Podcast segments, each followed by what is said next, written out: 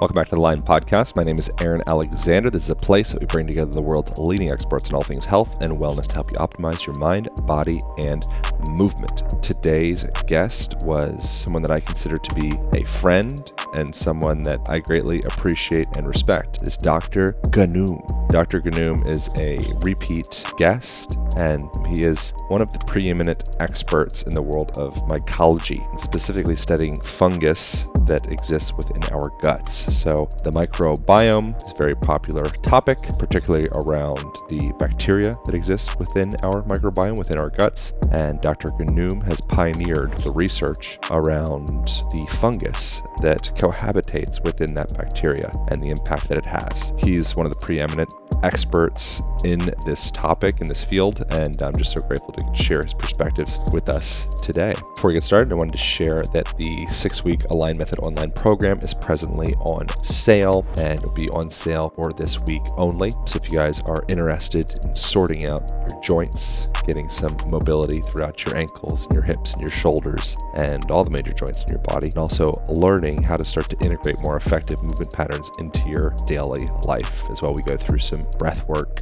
exercises and some mindfulness exercises that is presently on discount and it is a six week program each week is easily and concisely broken down into actionable tips and tools that you can utilize into your daily life you can jump over to alignpodcast.com slash align method to get yourself a discounted rate on the six week align method online program that's alignpodcast.com slash align method all right, let's get back to the podcast with my guy, Dr. Ghannoum.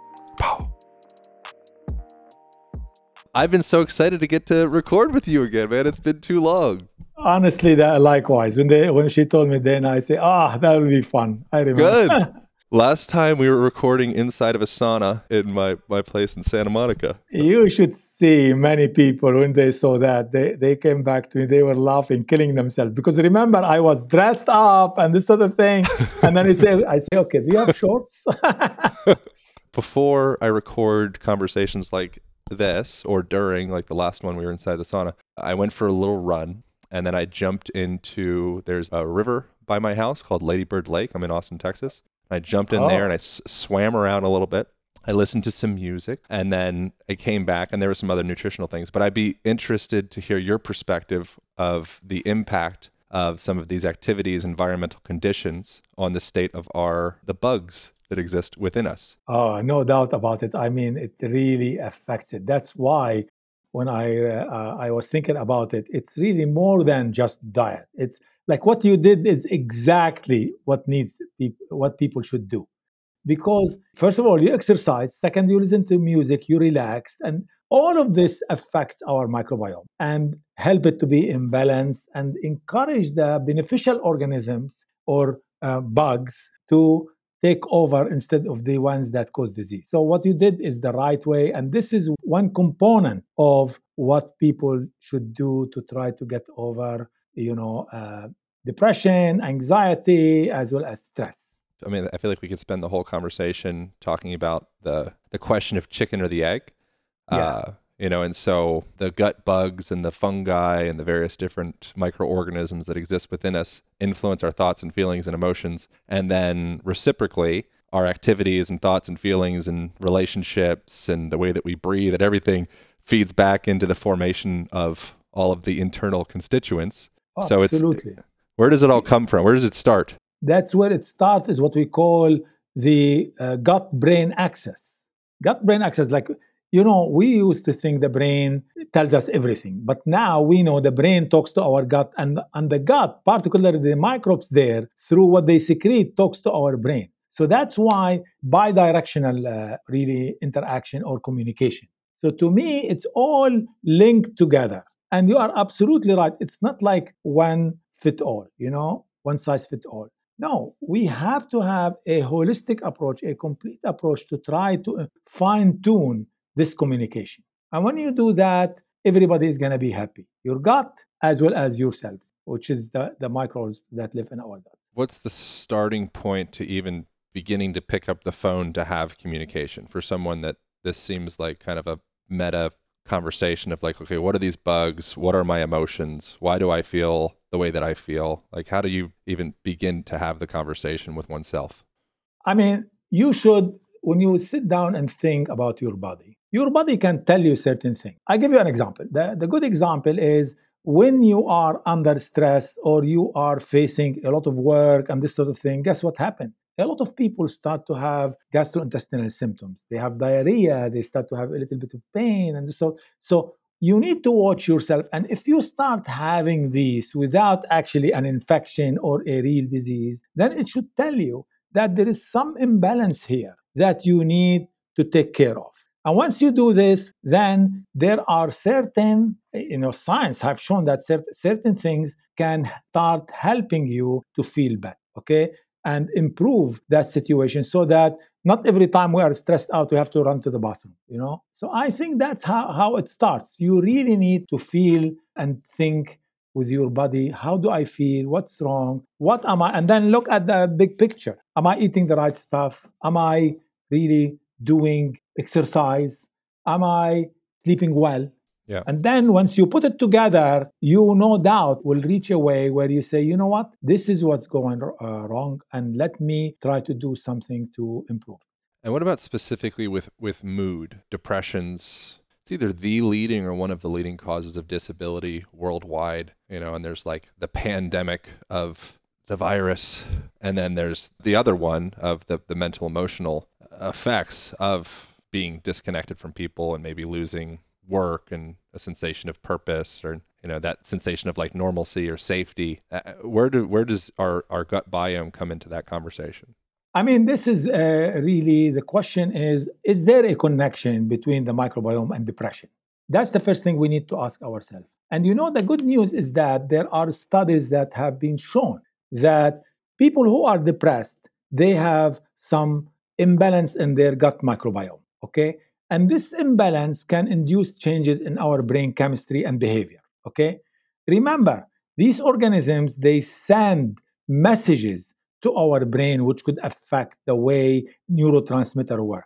The other thing which we really know is that nearly 60% of patients who are depressed they can have intestinal functional disturbance. As we i just i just gave an example when you are not you know stressed out you start to have some gi symptoms. And in fact there are certain diseases such as irritable bowel syndrome or crohn's. You know what? Because of the imbalance of the microbiome you will start to have these issues okay now when we look at depressed patients the other thing we find is that you look at their microbiome, you found that they have low diversity, relatively low diversity. So let's break this up. What does it mean, diversity? Look, in our gut, there are thousands of microbes living there, okay? The more diverse, the more different they are, the better. So when you are depressed, what we're finding is that we have less number, like less people, sort of, and not only they are less, we are seeing more of those that can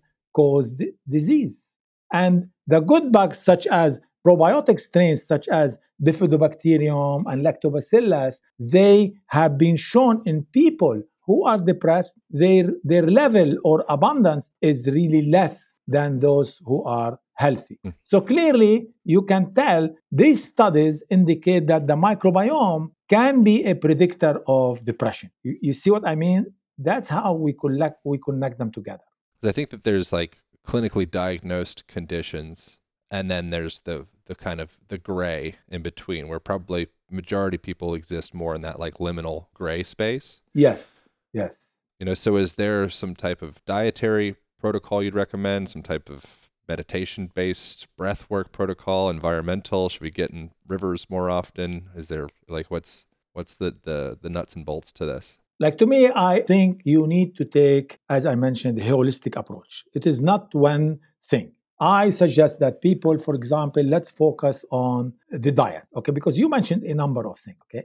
It is clear that there is a relationship between diet and depression. That's why i think we should look at and how do we know this? We know this because it has been shown that depressed patients, they are those who really have a lot of intake, high intake of sugar or refined carb. Okay. In the flip side, people who are eating healthy, okay, they have a decreased risk of depression. Let me give you two, uh, one example. One example that people who, for example, eating Mediterranean diet. Okay, the, this is the simplest. I mention it because people can uh, recognize it and they know what it is. It has been shown that people who are consuming this diet, they really have improvement in depression. Their level goes down. In the opposite side, if you keep continuing eating the westernized diet, definitely the likelihood of having depression really increase. And because of this, I propose that okay, what you should eat. I have a number of suggestions. For example, I would say we should eat mostly whole food, okay? Eat proteins with every meal. I know these are all general statements, but we can dive into the details, okay? Like every day, I, I, I propose that people should have some oil, the good oil, like extra, extra virgin olive oil or coconut oil. Also, it will be great idea to eat resistant starch. What are resistant starch? The good example, bananas, for example, okay? Especially which is in the unripened side, sort of. Oat, corn, legumes, the beans are really, really good. You can have also winter squashes. And now, as you know, we are going into this uh, time of the year where these will be available. If you take them and roast them, that will be fantastic. I suggest eating a lot of fruits and vegetables. Taking apple cider is also great. So, okay, I gave you a big list of what people could eat. What things they should really avoid, you know? And and in this regard, I think to reduce depression, we should not have added sugar or sweeteners. We did a study where we showed that people who take sweeteners, you know, instead of sugar, guess what? They increase the level of a phylum, bacterial phylum called proteobacteria. This proteobacteria is an indicator or red flag for inflammation. So this shows you you should really don't eat sweet. Like for example, when I was a young boy, I used to have tea, and in the Middle East or Mediterranean region, we put a lot of sugar in the tea. Now I drink tea, but I don't put sugar to it. You know, you just get used to it, and in fact, you'll start enjoying the taste of the tea rather than the sugar.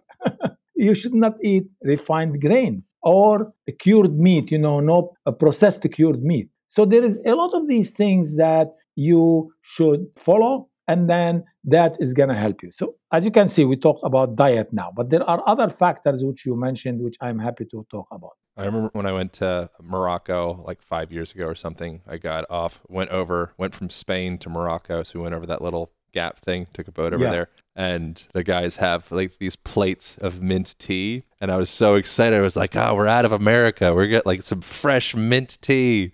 And literally, like, at least a fifth of the cup is just just pure sugar. Maybe even it felt like even more than like that. And it's interesting yeah. to. Do you, you grew up in in Lebanon?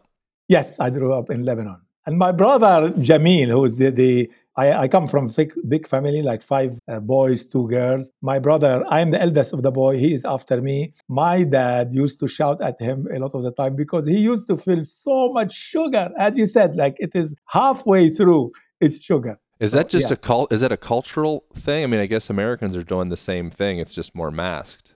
Yeah, I think it's what you get used to. Like you are uh, any house, and uh, uh, they put in the morning. You know, we have usually uh, like olives. You have zatar. You, you know, and then yeah. tea. And with that, they they get used to put too much sugar. Yeah. Like when I went back after many years traveling, I went back home and then my mom wanted to give me, I said, I oh, no, no, no sugar. And she said, oh, this guy changed. yeah. So did you cultural. Did you grow up Muslim or what was your religious upbringing? Yeah, I grew up as a, a Muslim. I come from uh, West Beirut, which is mainly a Sunni Muslim sort of, you know. And uh, but my family were never really religious per se you know like they are not they believed in god they believed in stuff they they fasted but they were not conservative. My dad my dad just loved people and my my mom but particular my dad he used to mix with everybody you know and it didn't matter to him what where you are so i was brought up this way is I like I always tell people I am like my dad. Some some people say, "Oh, you come to the West, you are westernized." I say, "No, this is how my dad was. He just loved yeah. people." The reason I ask is I, I, wonder if you've, in your life's research, getting into the, the biome and things of the sort, if you've ever noticed or experienced or felt any connections from like spiritual, religious connections to the consciousness of these bugs that exist within us or you've ever drawn any metaphors there and like as you're talking you're saying like we were okay with mixing with each other to me my mind says like oh i wonder if there's some type of gut flora conversation there that because the colonization of the internal habituants or ha- inhabitants rather if they're open to combining with each other i wonder if that affects the personality and the perspective of the person in the world oh no doubt about it. i always think about this the gut it's like kids playing in a sandbox you live in neighborhood when i was in la uh, at ucla we used to live in, in a place with a lot of apartments okay and in these apartments people come from different backgrounds so if they all get along together, everybody is happy. You know, it's similar to what in our gut. But if you have one or two bullies, everybody is going to be upset. And that's why, to me, I, uh, if we talk about the microbiome, I always say in our gut, there are bacteria and there is fungi as well. And guess what? They interact together, they play together towards our benefit or detriment. Okay. So that's why, like, really, really, that's why I say diversity is so funny. Like the way you and I talk, sometimes we go to, to this tangent, but it is true. Diversity in society, the more we are diverse, the healthier I look at it, you know? Yeah. So it's the same in our gut. The more diverse, the more different uh, background people come from, the more different microbes they come from, we are in a better situation. That's why when I say, you know, depression have been associated with, remember, with a low diversity. Okay. So, yes, our gut reflects the society and the microbes, the way they live, uh, is similar to us. And what is the difference between the, the fungus that exists within us and the bacteria that exists within us? At a high level, the fungus are closer to our human cells than the bacteria. Bacteria, they are known as the prokaryotes, which means they don't have a nucleus, whereas our uh, the fungi has a nucleus. So they are closer to us as at the cellular level, at the cell sort of uh, line. Okay. The other differences between them, in general, fungus when it is living in in our gut, uh, they really don't cause a lot of trouble as much as bacteria. Okay. So they, I, that's why I call them, they are opportunistic organisms. So they are happy living in the gut and this sort of thing. They don't cause any trouble. Whereas bacteria could cause more trouble. As you know, we have more bacterial infection, for example. Now, when this balance, which we've been talking about, get disrupted, guess what? For example, candida, which is a fungus, can take the opportunity to start to cause trouble. So, in a way, we don't see as much fungal infection as we see bacterial infection because they are not as pathogenic, or in other words, they are not as virulent. For organisms to cause an infection, they should have certain factors. We call them virulence factors or pathogenicity factors. They secrete some enzymes which breaks our uh, the cell we have. That's the difference between them.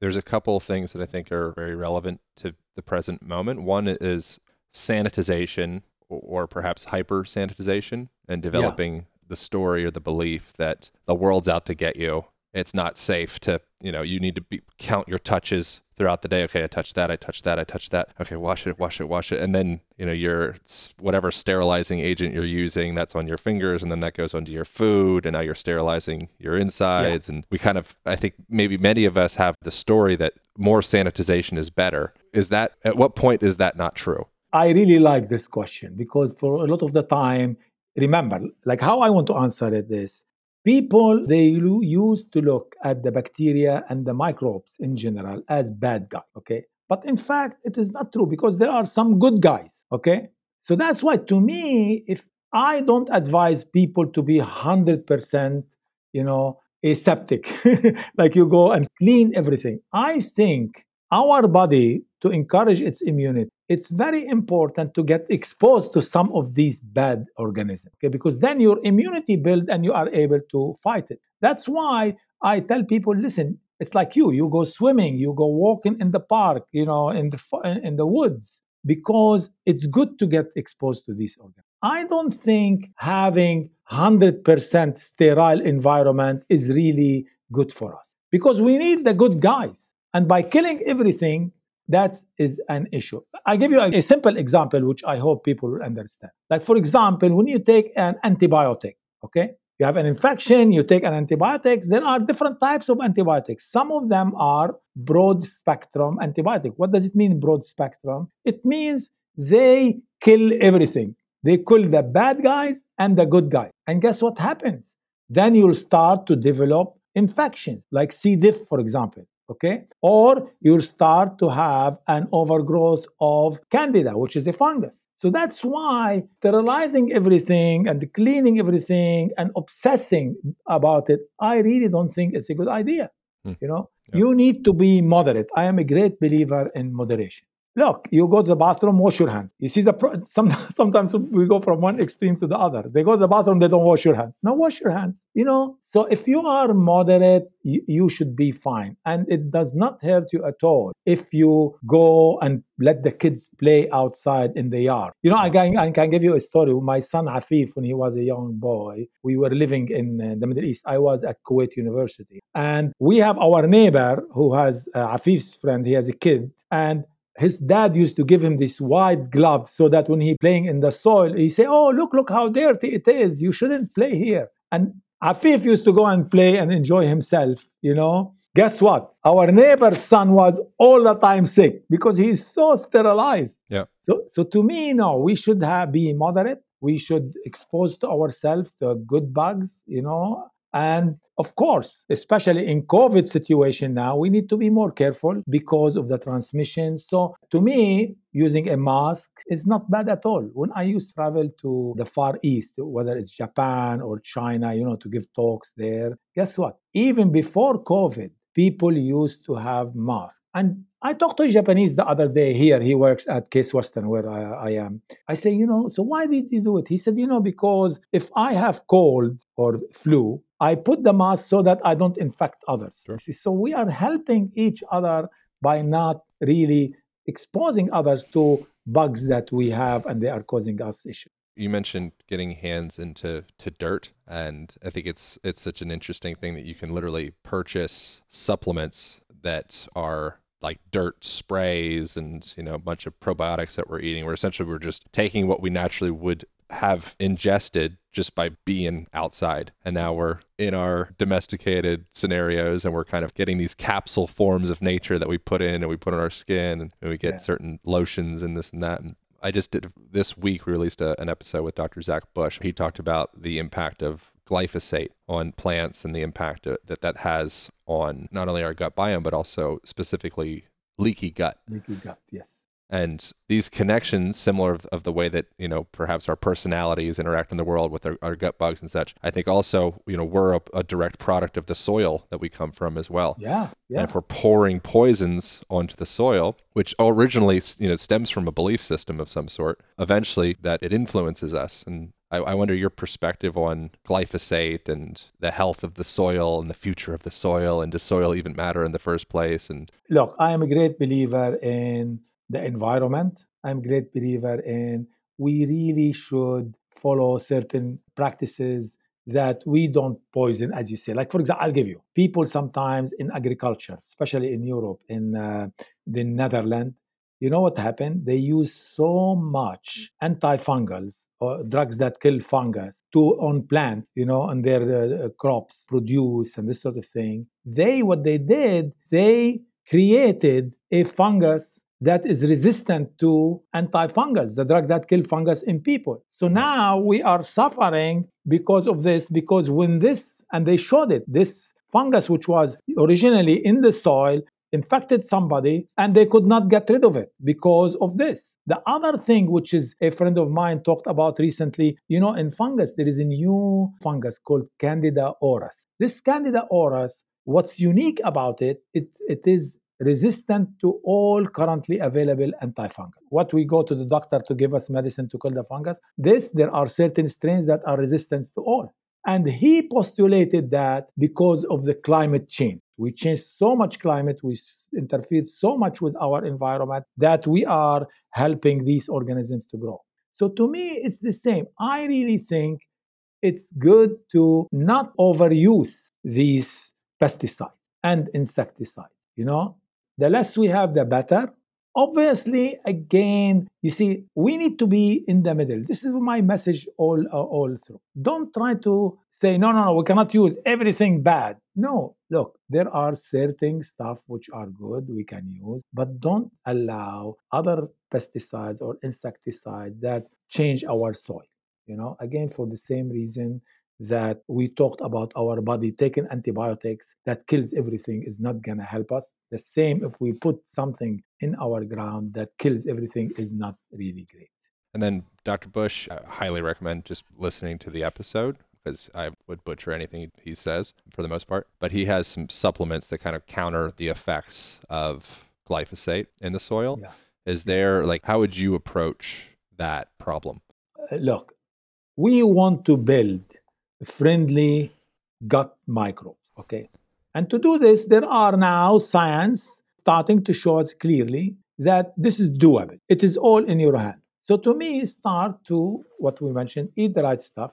And sometimes, but like to come with you with respect to the question, we can take a probiotic supplement as well. You know, even it's not just food, but if you feel that you really need that, it doesn't hurt at all taking a probiotic uh, to supplement what you need. Okay. And so that's what I really believe is a good idea, you know. And when you look at the uh, probiotic, you know, their studies have shown that they are good organisms, that they are generally regarded as safe, or what you call GRAS And the studies have shown that they're associated with uh, since we are talking about anxiety with reduction in anxiety and depression. And what they do so in a way you are supplementing your body with beneficial organisms that can fight the pathogens that can produce also some molecules called metabolites you know small molecules called metabolites. And the best of them is short chain fatty acids for example. Short chain fatty acids uh, are small metabolites such as butyrate for example that what it does, it really helps us and communicate with our gut brain and increase our immunity. Okay. So, yes, like you supplementing the soil with something to reverse the toxicity because of so, so many chemicals are used, I would do the same for our gut. If you feel the diet by itself, the exercise, the sleep is not doing it, guess what? Try to use some supplementation, which is the probiotics. I mean, the good news about it is that we are starting to see more and more better science in this area. And the science is bearing out that, you know, this is beneficial. Yeah, I think it's it's interesting how maybe it's logical, it makes sense, but culturally we kind of go through these phases of myopically cutting out specific deductions. So right now, for a little while, we've been in the the gut brain axis phase, you know, and so it's like, okay, wow, it's like you know your brain, it's like or your guts, it's like the cat brain. It's got millions of neurons, and it's like it's it's like this. They're connected. They're in a vacuum. Okay, so there's this new vacuum, guts, brain. Yeah. But I think that another potential deduction that would be interesting to examine would be the the skin brain connection. Oh yes. Yes, I wrote an article about that actually. It's called Gut Brain Skin Axis. Oh, perfect. Great. yeah. So can you can you discuss that a little bit because it, it's I think that the, the relationship of our brains to our skin is I mean even from an embryological perspective like from day one they come yeah. from the same dermal layer. Yeah, I, I, can tell you something. Since we talked about our uh, antibiotics, this there was a study which was done by an academician called Thompson, where he gave minocycline. Minocycline is a broad spectrum antibiotic and this is taken orally. Okay. So what he did, he looked at the gut microbiome, also at the skin microbiome. And guess what? Not only it changed the gut microbiome, also the skin microbiome. For example, the bifidobacterium, which I mentioned, Staph epidermidis, Staphylococcus epidermidis, which is a beneficial organism, was shown in the skin, was shown to be reduced. So you can see there is a good connection. The other evidence that there is a connection between the gut and the skin, gut brain skin axis, is they gave a probiotic called Bifidobacterium breve for patients with acne. And guess what? It showed that it really improved acne. You know, so even though we are taking it orally, these organisms are producing these metabolites that can go to the skin and then guess what? It really is helping in reducing acne as well. So definitely there is this hmm. connection between the gut brain axis. Want to take a moment and share about one of my absolute favorite snacks and companies in general. Those are hemp seeds, specifically from Eaton Hemp. I am a huge fan of these guys, especially the Eaton Hemp's toasted hemp seeds. They aren't like normal hemp seeds, they have an unbelievably delicious crunch that I love to add on top of my smoothies and into my salads and really most of my food items. I throw some of Eaton Hemp's hemp seeds. Hemp seeds contain all essential amino acids, which is rare for plant based foods. Plus, hemp seeds are great sources of omega 3s, which helps to reduce inflammation and keep it in check, which is why they're one of the foods that I eat quite regularly. Eaton Hemp is proudly USDA organic and third party lab tested, so you can rest assured it is grown in the finest soil free of toxins, pesticides, and heavy metals. You can grab your own bag now by heading over to eatonhemp.com slash align. That's E-A-T-O-N-H-E-M-P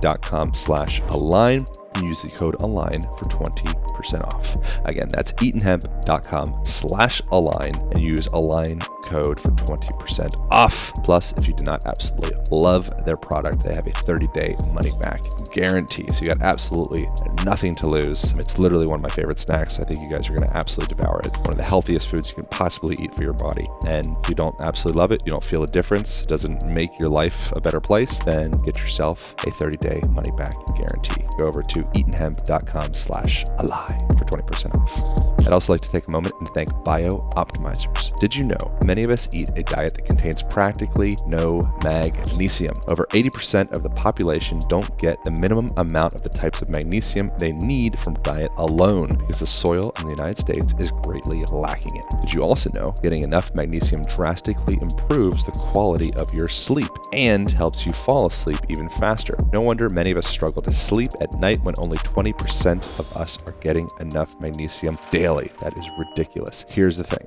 if you're supplementing with magnesium, most magnesium supplements only contain one to two forms of magnesium. Plus, most supplements you grab from the grocery store shelves are synthetic and unable to be properly absorbed by your body. This is not the case with Magnesium Breakthrough from BioOptimizers, and it's why it is absolutely my favorite form of magnesium to take. I really dig this stuff.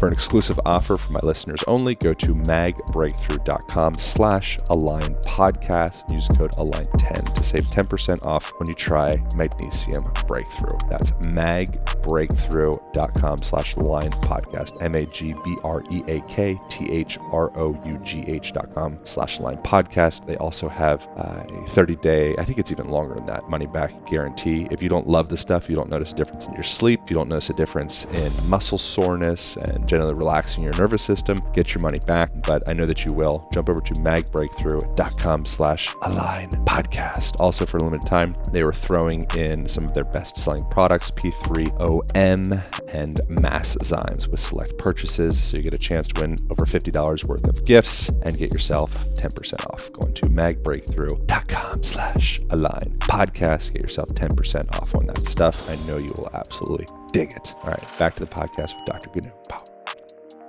What should folks be thinking about or aware of in relation to the skin biome? Should we be paying attention to deodorants? Should we pay attention to perfumes, toothpaste, toothbrush? Uh, well, toothbrush maybe. Well, maybe maybe toothbrush. But yeah. the, the, the, stuff, the shampoos, conditioners. Am I starting to become like an orth- orthorexic, you know, crazy tinfoil hat person? With if I start yeah. thinking about that stuff, or, or, or how relevant is that?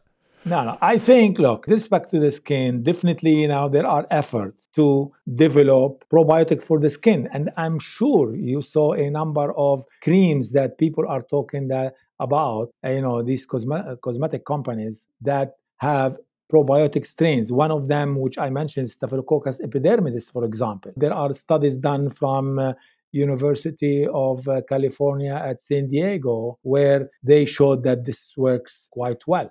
So, in a way, you are trying to replace the lost ones. Now, that's why, like, to me, I agree during the covid till we learned everything you know about it more it was good idea to do a lot of sanitization and whatever and this takes us back to what we talked before you don't have to kill everything from time to time it's good to have the beneficial organisms uh, as well you know? yeah i feel i mean it might be a jump but i think that if the mindset changes to the point that we are afraid of all, you know, everything that's outside of us, we start perpetually cleansing, cleansing, cleansing with these these agents that kill bacteria, which is what you know who we are, what we are. Yeah. I, I think that you could relate that to being some form of, a, of an autoimmune disease. Yeah, 100%. Look, if you think about it, let's go back when a baby is born, okay? A baby that is born vaginally, they have better microbiome than babies who are born with C-section.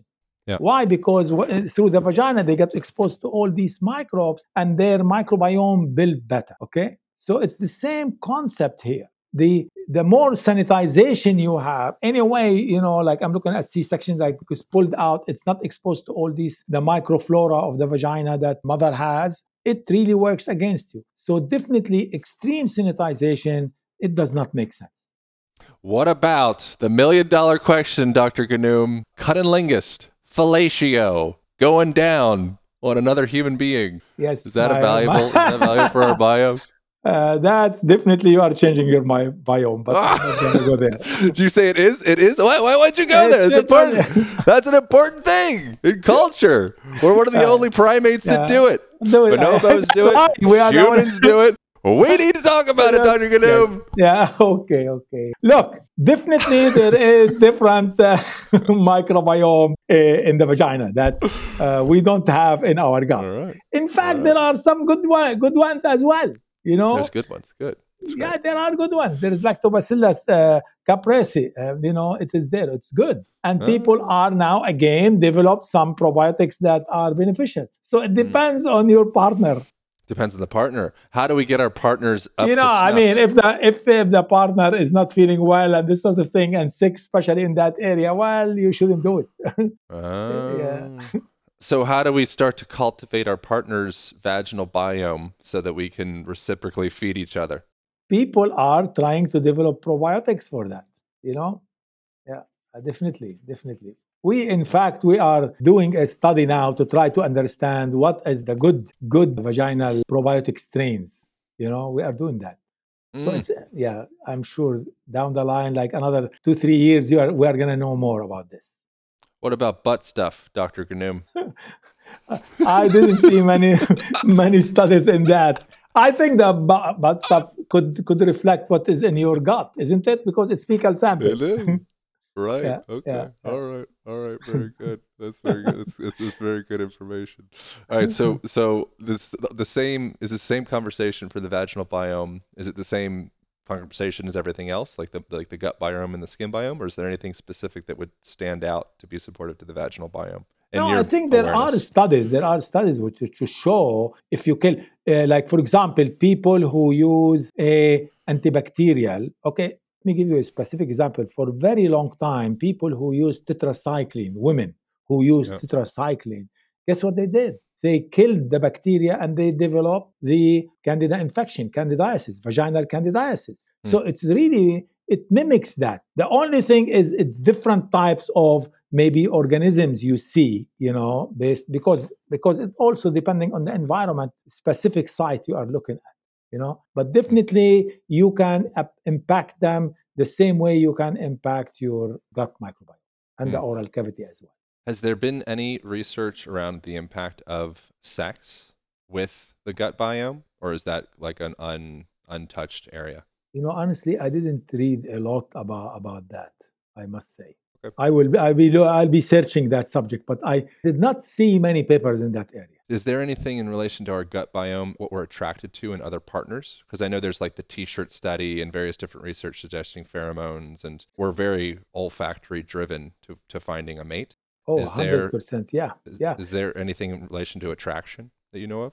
Oh, yeah. I mean, definitely that that plays a role. You know, it depends on my, what microorganism. Remember, what we do a lot of the time, if you don't wash your teeth, you know, brush your teeth and this sort of thing, what's happening? You are having microbes that gonna have these olfactory chemicals that will put you off that. So clearly, Yeah. this is a player in the in the game. humans are so cool we have all this this education and books and resources and all that stuff but our instinctual biological mammalian selves we know when something's off Sure, sure. Yeah. and then we and then we learn to start to kind of bypass those instinctual signals based off of our like bullet points of what we're, you know, our belief systems and dogmas yeah. and stories and all that stuff. But if you allow yourself the spaciousness to really listen, I feel like we're much more intelligent than what we give ourselves credit for. I really agree. And that's why, remember, when we started this conversation, I said we need to listen to our body hmm. and you know from a different level you know because that will help you and you know this is right this is wrong it's it's a very complex we are a biological system it's very complex but using our brain using our thoughts thinking a little bit about it you you will reach the right uh, conclusion the problem these days we have so many confusing social media so many everybody comes out with with these ideas which are there is no evidence to it so yeah. if you go into there, then you may get lost a little bit. That's why, like to me, look, we are very lucky because we have a brain, you know. Try to think about it. Don't try to be swept just by emotions, by you know, mm. we need a little bit we need to be more mind, mindful of what we do. There's other interesting research in relation to, to love and specifically around infatuation. And when someone's in that infatuated stage, they'll be less their sensitivity to, to pain is reduced. And so it's it's literally it's like the, the world feels better, you know, yeah. and it feels less yes. ag- aggressive, less prickly. I know I'm asking you all of these like left field questions, but I figure you probably have had all the standard questions, you know, a hundred times over. That's true. Um, so I'm, yeah, so I'm attempting to bend. yeah, yeah, yeah, yeah, But I'm generally curious. Do you think that perhaps our gut bugs influence the way that we love, or the fungus that exists within us affects that? I really it does. I really it does because remember uh, we are gonna have because of that process we are gonna se- secrete some neurotransmitters, you know, which yeah. makes you happy. Like for example, if your gut is balanced, guess what?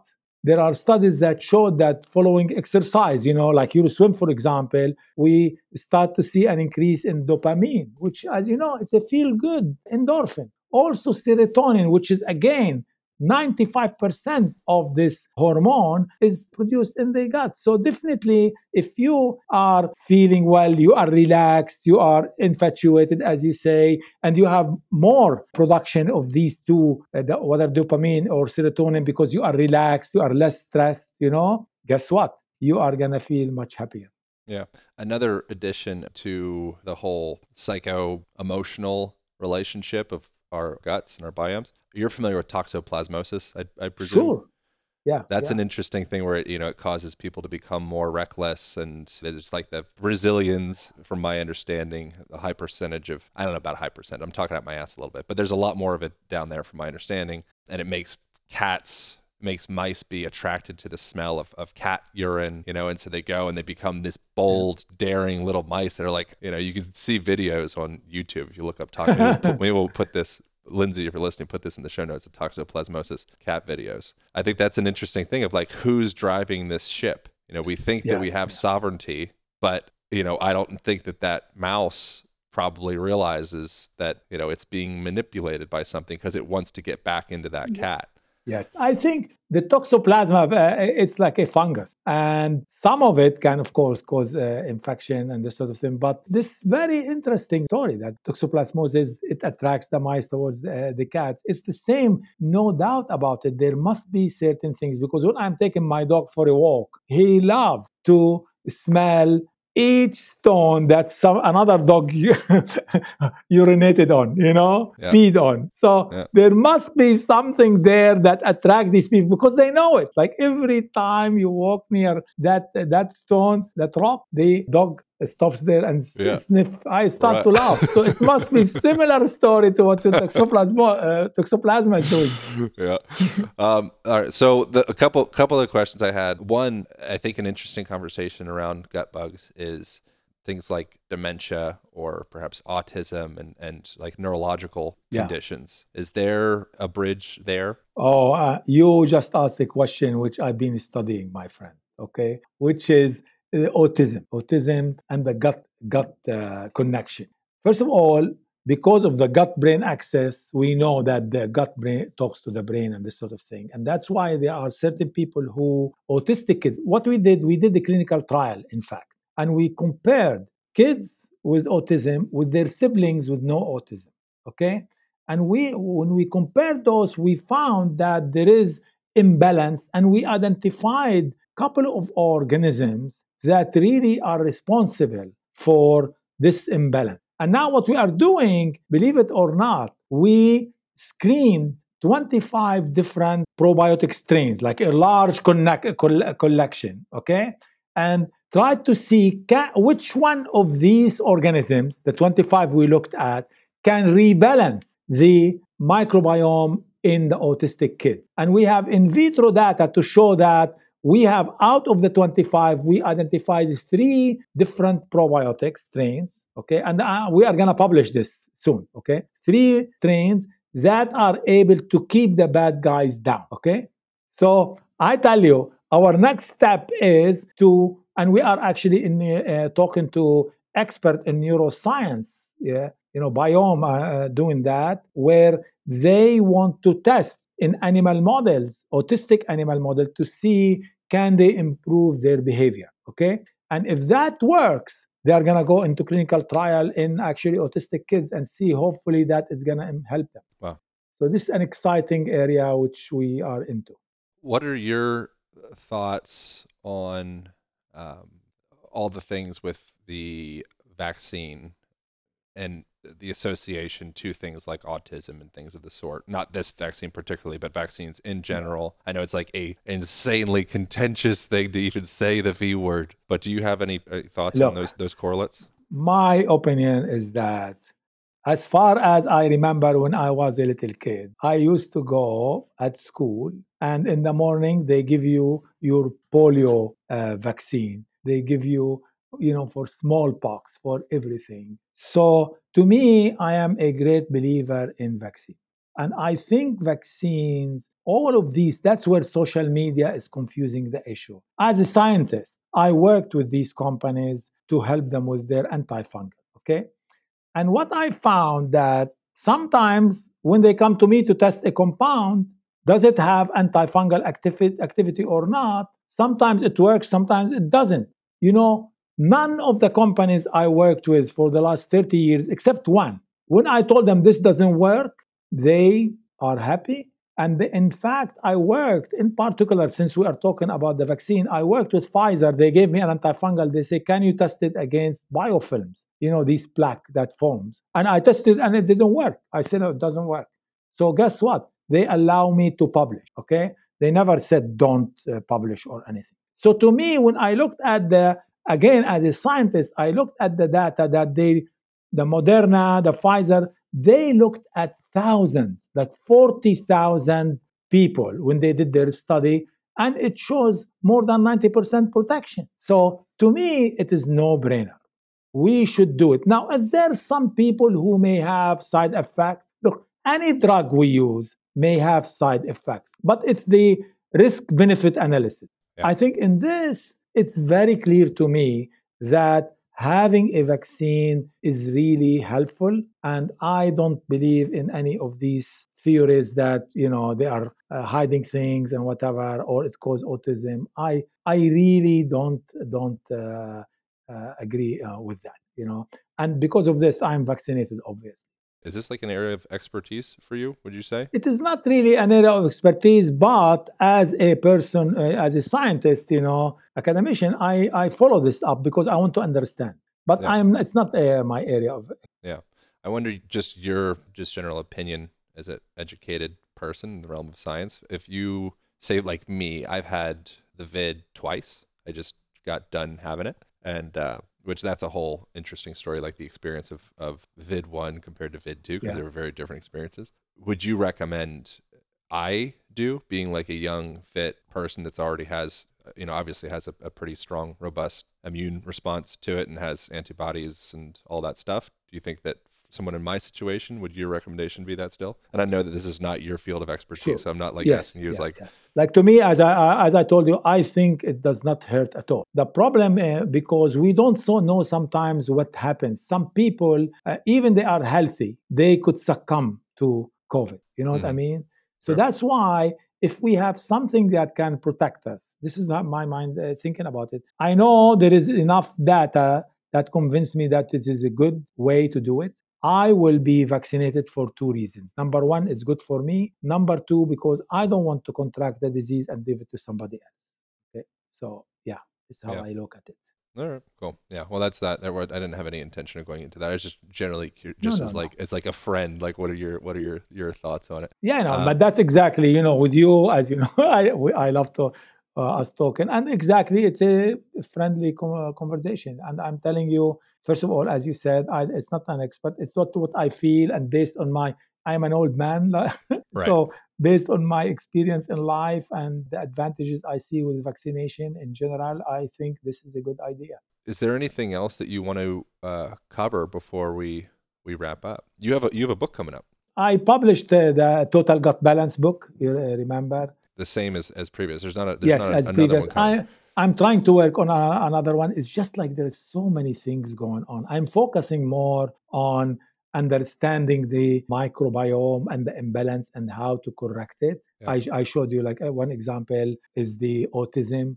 So what I'm doing now and taking a lot of my time is we BIOHM they uh, do the test for gut test and we have thousands of samples and in addition to the microbiome results we have also met, uh, meta-analysis me- metadata about their stress their great. what so now they they are starting to look at what is the difference in for example women okay with no stress versus stress and they are identifying organisms they already actually identified organisms that the imbalance what is responsible for this imbalance. And because of this now we are they are trying to develop a an approach ingredient for example probiotic to try to rebalance uh, this and hopefully reduce the stress for example. So i'm i'm spending a lot of time on re- on thinking about these things. What are the main biomarkers that you guys are seeing that are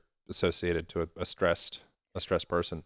we found we looked at different different microbiome members you know bacteria and fungus and we're looking at what is the imbalance and we identified these species you know and so that's the markers it's very interesting sometimes you see like when you compare the two you see there is an increase in certain organisms in the no stress people whereas these organisms are decreased in the people with stress. So we are trying to play this, do some correlation analysis to try to identify okay, what is really the causative uh, uh, members of the microbiome that could lead to this.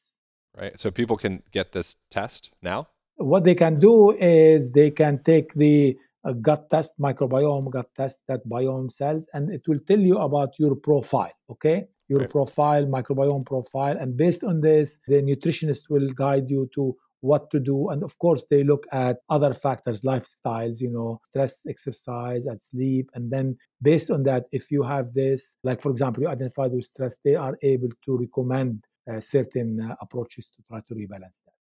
Amazing. And BIOHM is spelled B I O H M. Yes. What are your thoughts on Paul Stamets and his work with fungus? And I mean, he's he kind of is is seems like he's leveraging fungus to save the bees and save. It seems like he has a solution to almost everything that's that's wrong with the planet via fungus. Look, fungus has a place to play in our environment. Like, for example, the simplest thing is without fungus, we'll not be able to break down all the leaves now that falling in the fall, you know? Sure. Yeah. But at the same time, there are some of them which are not, not helpful. So fungus is fine as long as you are healthy, you are not immunocompromised. So even the most benign fungus could cause an infection if your immune system is down. Okay. So to me, I am a fungi. That's what I do. I study fungus. So I think fungus is very helpful as long as we keep it under control uh, if it overgrows. But also, there are some organisms which are good, such as Saccharomyces cerevisiae. You know, Saccharomyces, which we use for baker's yeast, making beer, you know, brewing beer. These are good organisms, you know. That's why we recommend that you eat some food, you know, fermented food that have these organisms. So Yeah. I, I think, you know, it's just like the way you look at the fungus. Like one of the things I look at a long time ago, there was a big, big issue with respect to fungus growing in the homes. You know, when you have in home molds in the house, in the sure. houses, and people were really so worried about it. So I had a fellow, infectious disease fellow who worked for me. I was at training. I told him, so he's Duncan, really great guy. I said, Duncan, I need you to do a search on this. And we did extensive search and we published this study in a review of clinical microbiology. And we found, look, based on our research, we believe that if you are have asthma, uh, then having a lot of fungus in the house affects. Now, it doesn't mean that you should not clean your house, get rid of it. Okay? But a lot of these neurological effect and whatever, we could not find evidence to support that. You know? And we published that in a peer-reviewed journal, as I mentioned. And really, it, it uh, I think many people read it. Now it's not as much, but it used to be, oh my God, every day there's issue with the, the fungus in the house.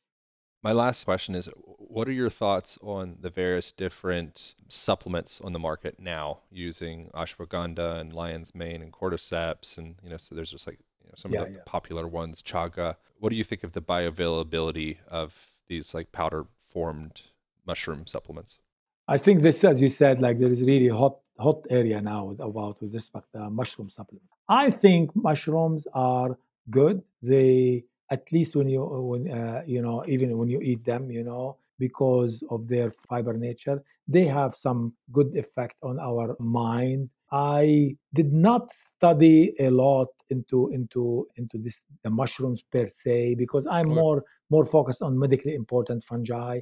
Okay. So i really cannot cannot tell you scientifically how strong is the data? Because i did not focus on it at all for a long time. I, I, I so greatly appreciate that response. Yeah. As opposed to bullshitting. Well thank you so much man. I always have so much fun getting to chat with you. I really appreciate you very much. Honestly uh, likewise honestly. And thank you for having me as always okay? Yeah of course. Yeah. so what's the best place to point people from here if they want to learn more about Bi- BIOHM yeah biohmhealth.com will be good. And yeah, i think that's that's really the, the main thing. Biohmhealth.com will be great. B I O H M health.com. All right, cool. Thank you very much, sir. Take care. I, I greatly appreciate you. Thank you all for tuning in. Over now. Thank you guys so much for tuning into that podcast. If you dig it, please share it with your friends, share it with your family. The way that this show gets spread about is through you guys. So it's so darn meaningful that you guys are tuning in, that you're implementing the lessons that we get from these episodes and from the folks that are kind enough to share conversations. If you'd like to share on social media, on the Instagram would be a likely place. You can tag me at Align Podcast and love seeing the parts of the episodes that you guys dig and just appreciate you so much. If you are inclined, inspired to leave reviews on iTunes, that's fantastic. I read all of those guys, and that's a great way to spread the show as well. Thank you, thank you, thank you again for tuning in. Appreciate you very much. Thank you for sharing. Thank you for doing you, and I'll see you next